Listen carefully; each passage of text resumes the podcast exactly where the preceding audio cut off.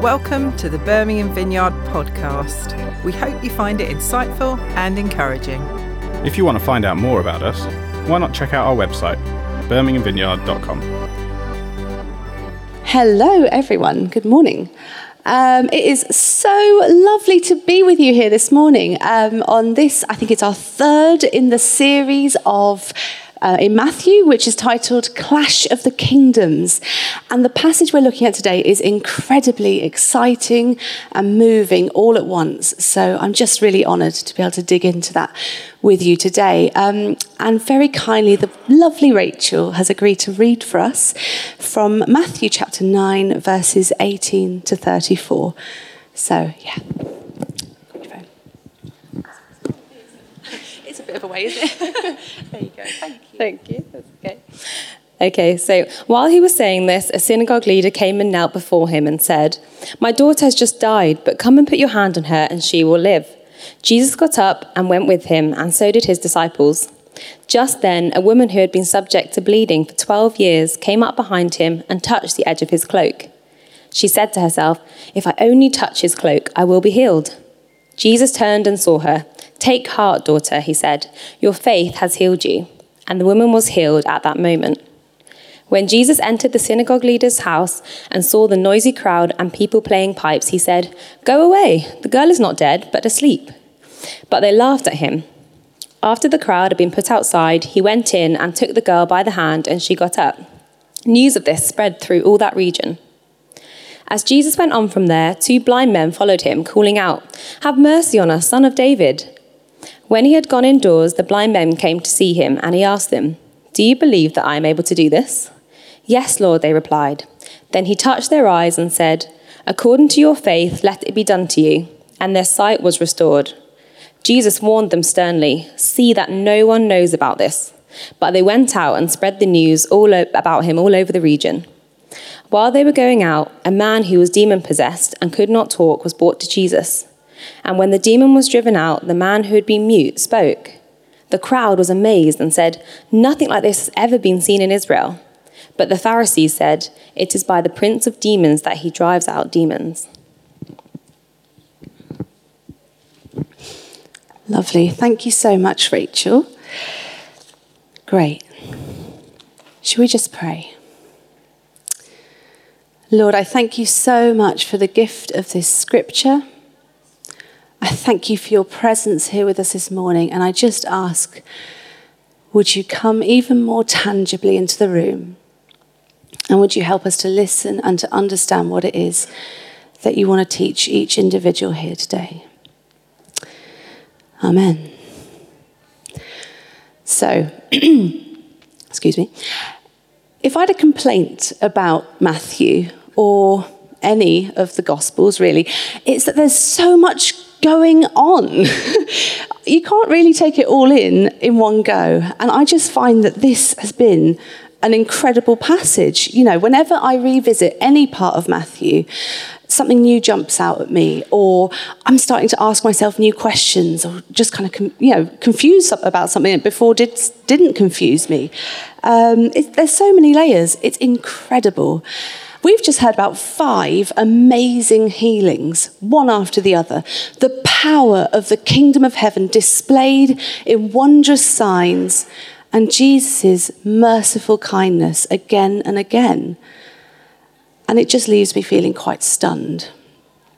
We can learn so much about Jesus and our relationship with him from this passage. Um, but today we're going to focus on the following characteristics of the kingdom of heaven. One, we are called to compassion. Two, we're called to faith. And three, we are called daughters and sons of the King. So, compassion. While Jesus was in the middle of a theological debate, he was interrupted by the synagogue leader. While he was on his way to help the man's daughter, he was interrupted by a woman in need of him. He continues on his way from healing the girl for who died. Jesus is interrupted again. And finally, as he leaves the house after healing the two blind men, he's accosted yet again by the demon possessed man. He sounds like a pretty busy guy. He's not even stopping for coffee in between miracles. I find this really quite stirring because I'm not sure I'm interruptible enough even to notice the need around me, let alone stop and do something that I can do to meet it. As we watch the kingdom of heaven in action, Jesus models to us boundless compassion throughout this passage. He doesn't discriminate based on gender or class or whether or not a person is ceremonially clean. He doesn't even seem to give the miraculous works a kind of hierarchy of fabulousness or importance. He allows himself to be interrupted by compassion, even on the way to raising a child from death. Jesus' authority is immediately highlighted to us when a synagogue leader, which is called Jairus. We find that out in Mark's Gospel. He comes and he kneels before the Lord to ask for the impossible. Wonderfully, the encounter that they experience along the way could really easily have just gone by unnoticed. But it's Jesus himself who interrupts the journey to make sure it doesn't. A woman, we don't learn her name, is pushing her way through the jostling crowds. And just like Jairus, she's desperate for a miracle. However, unlike Jairus, who asked Jesus outright in front of everyone, she keeps quiet about what she needs. She's trying to blend in with the crowd and is hoping not to be noticed by anyone. Scholars believe she'd have been divorced if ever she was married, and that's because her condition rendered her permanently unclean. She would have had to live separately from her family and community, and no one would have wanted to touch her for 12 years. Divorcing her would have been very easy for a man. Many scholars also believe she was probably a Gentile, seeing as Jesus was in a Jewish area. And if she was also a Jew, her condition would have been known. And so she wouldn't have been able to sort of slip through the crowd without causing a scene. Jairus was a respected person and could therefore approach Jesus publicly without much fear of rejection. The woman was a nobody, really, in that society. He would have been used to being seen, heard, sought out for advice. She'd lived a life of shame in exile from her community, invisible and unwanted. Writing primarily for a Jewish audience, Matthew makes this comparison clear to his readers to teach us the immeasurable value of compassion in the kingdom of heaven. He paints a picture of the earthly order of things before demonstrating how Jesus' sovereignty obliterates earthly expectations. We often get the image of this woman almost crawling behind Jesus to reach for the hem of a long flowing ro- cloak that he's sort of wearing. However, that isn't what happened. The lovely Phil has lent me this beautiful thing today. So, first of all, we know that she's trying to be inconspicuous. If you're crawling about on the floor in a crowd, you're going to draw some attention to yourself. And it's probably not a very safe thing to do either. In Mark's account of the story, it's made clear that the disciples don't actually know who touched him. Everyone around them looked equally unremarkable. And secondly, the word cloak in our English text isn't actually the most helpful, helpful translation. In fact, the original Greek word used was tallit, which speaks of a prayer shawl like this. It's actually quite big. it would have been worn over the shoulders. I'm not going to fully unfold it because I'm quite small for it. but they wear it to kind of pray. They might put it right over their head if they're going to pray, and that will help them to con- concentrate and be in deep prayer. But the edge of the cloak that the woman is recorded as touching is called the tzitzit. And that is these kind of twisted knots of fabric and tassels.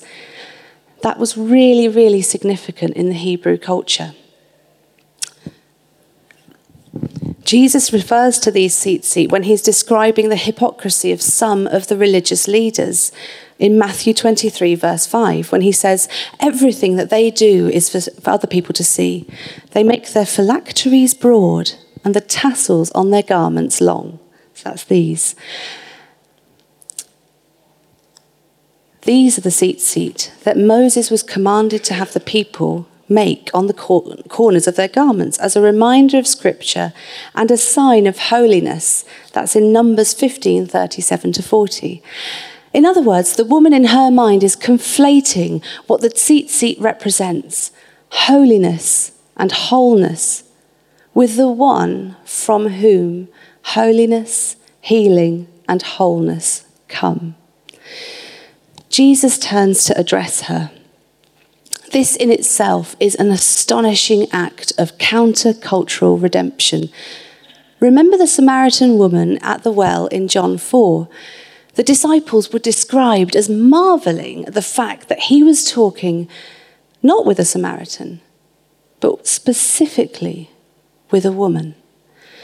One rabbi taught a man should hold no conversation with a woman in the street, not even with his own wife, still less other women, lest men should gossip.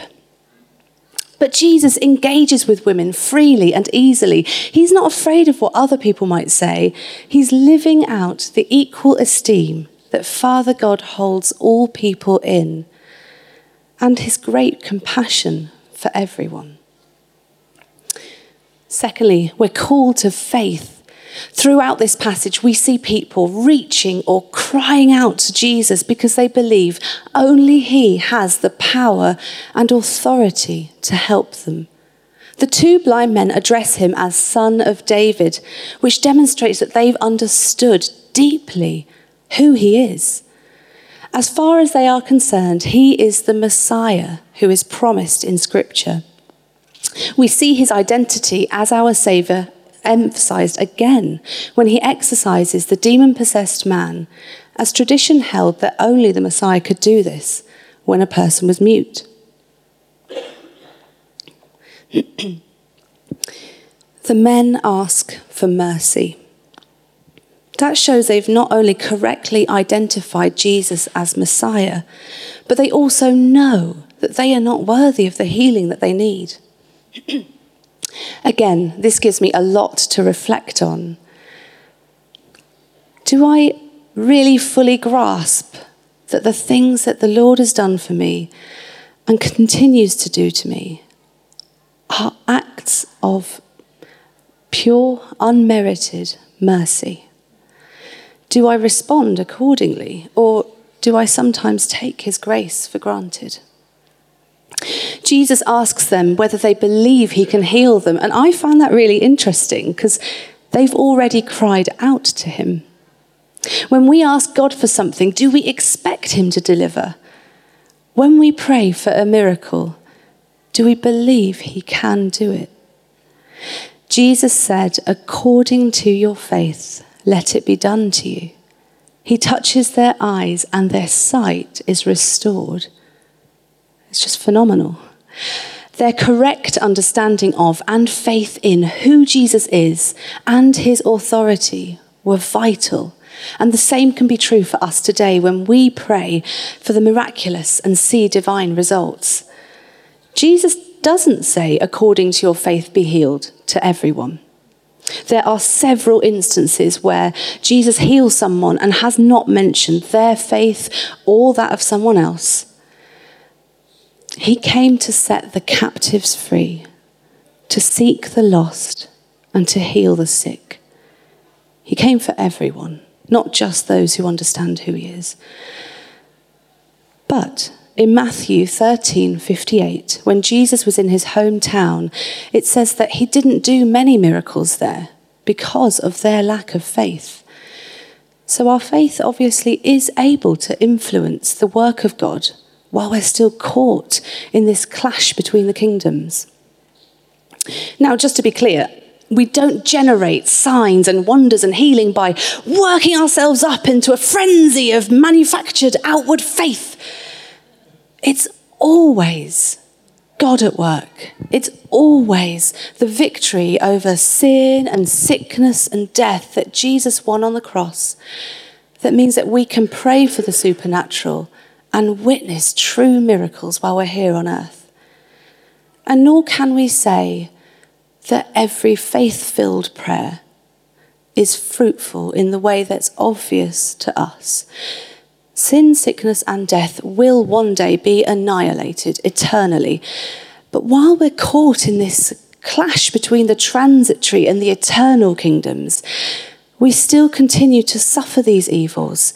And sometimes, despite having great faith, when we ask for something in prayer, we don't always get the answer that we're hoping for. And it's an often painful part of living in this mystery of the, the now and the not yet of the kingdom of God. There's no formula that I can give you or that someone else can proclaim that if you follow it will mean miraculous answers to prayer every time. But Jesus showed us, and we know still today, that He has authority over all on earth and in heaven. And He credits the miracles of these blind men receiving their sight to their faith in Him. Indeed, their faith continued to abound. They couldn't contain their joy, their wonder, and gratitude. They went around telling everyone what happened. And I long for that kind of passion today. I long to just be overflowing with the good news of what God has done in my life and for us all. We are called to faith filled lives, but the onus isn't on us. In Mark 9:34, a man asks Jesus to help him with his unbelief.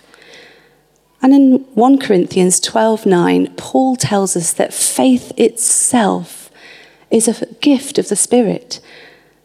We know the Lord promises to give us the gifts of the Spirit when we ask him. So if you're here today and you're desperate for a miracle, or if you're just in need of a bit more faith, his invitation is that you simply ask and receive. Finally, we are called sons and daughters of the King. In Luke's account of this story, Jesus turns around and he says, Who touched me? And when everyone denied it, Peter chirps up and he says, Master, people are crowding all around and pressing against you. But Jesus said, Someone touched me. I know that power has gone out from me. And then the woman, seeing that she could not go unnoticed, came trembling and fell at his feet. In the presence of all the people, she told them why she touched him. When we hear how much she desperately wanted to avoid attention, I wonder if we kind of ask ourselves, why did Jesus turn around and get her to speak up in front of everyone like that? Wouldn't that just embarrass her? However, he had no intention of shaming her. Indeed, we can deduce at least five edifying reasons for him to engage with her in that way. Firstly, she's been seeking help from so many people, and it describes that in the other Gospels account as well. She's been looking for help, doctors, you know, people to try and fix the thing that she's been suffering, and it's been fruitless. So now she can know she's been healed because Jesus has declared it. Secondly, as a consequence of this, she's been pronounced clean in front of a crowd of people there will be many witnesses that will be able to bear testimony to Jesus' word, meaning she no longer needs to fear being shunned and outcast. Thirdly, to model the standing a woman has in the kingdom of heaven, as we've discussed. Fourthly, he is reminding her of why she was healed. It wasn't some mystical power woven into the fabric of this garment. It was the one wearing it and her faith in him that meant that she could be healed. Finally, he calls her daughter. This story is recorded in three of the four Gospels, and in every account, he addresses her in this intimate way. She's the only woman recorded in any gospel to be named daughter by Jesus. And I don't believe it's an accident. Jesus, uh, Matthew says that Jesus saw her. The original Greek means he understood her. He saw the desperation and her sheer courage to face all shame and fear of others to come and find him. The magnitude of her need and the obstacles that she had to overcome to be there that day. That one word, daughter, takes her from being a nobody regarded as among the very least in society, to being adorned with a whole new identity. Now she has been welcomed into his family. Now she belongs and can know forevermore that she's the daughter of the king.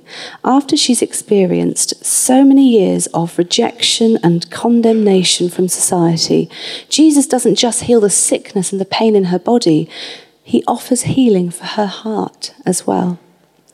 Miraculously, we can experience this too. The moment we accept Jesus into our hearts and lay down our lives for him, our identity is transformed. When I was growing up, my relationship with my biological father was extremely damaging. He wasn't a safe person. I last saw him when I was about 16, and I'd been a Christian for years by that point, actually. But because of what I'd been through, I was very depressed. However, God had so much more for me than just the knowledge of my eternal salvation. He had life in all its fullness. And a few months after the last time I saw my biological dad, I had a life changing encounter with my Heavenly Father. He healed the trauma, the pain that had been caused.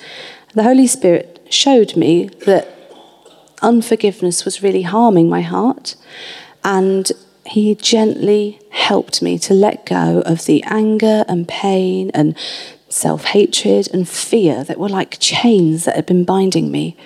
Father God spoke to me in that wonderful moment and gave me a new identity. I no longer had to live in the tatters of what a man on earth had done. God called me daughter and continues to show me each day what it is to be loved by the perfect Father. My life's never been the same since. Even through tragedy and loss and various painful circumstances that I've faced since that happened, the knowledge that the true, deep heart knowledge of the love of the Father gives me life and sustain, sustains me every day. So when I read this passage, I feel like Jesus naming her daughter is as healing, if not more so, than the miraculous physical healing that he also blesses her with. The passage goes on to follow Jesus as he goes with Jairus to his daughter, who has just died. It's another story of a father and a daughter, an earthly father who loves his daughter as much as he possibly can.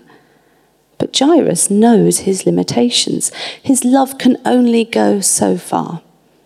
And as a parent, I've felt that many times when you just want to help your child, but you can't do the stuff to fix what's going on on the inside. Uh, in this case, Jairus is facing the unthinkable, the prospect of the rest of his life without his precious daughter. So he goes and finds the only one who can make a difference. And they arrive at his house where they find a crowd of professional mourners. What a job! How do you imagine that would be advertised on Indeed? They're wailing and they're playing dirges on pipes and all sorts, but it's not authentic grief.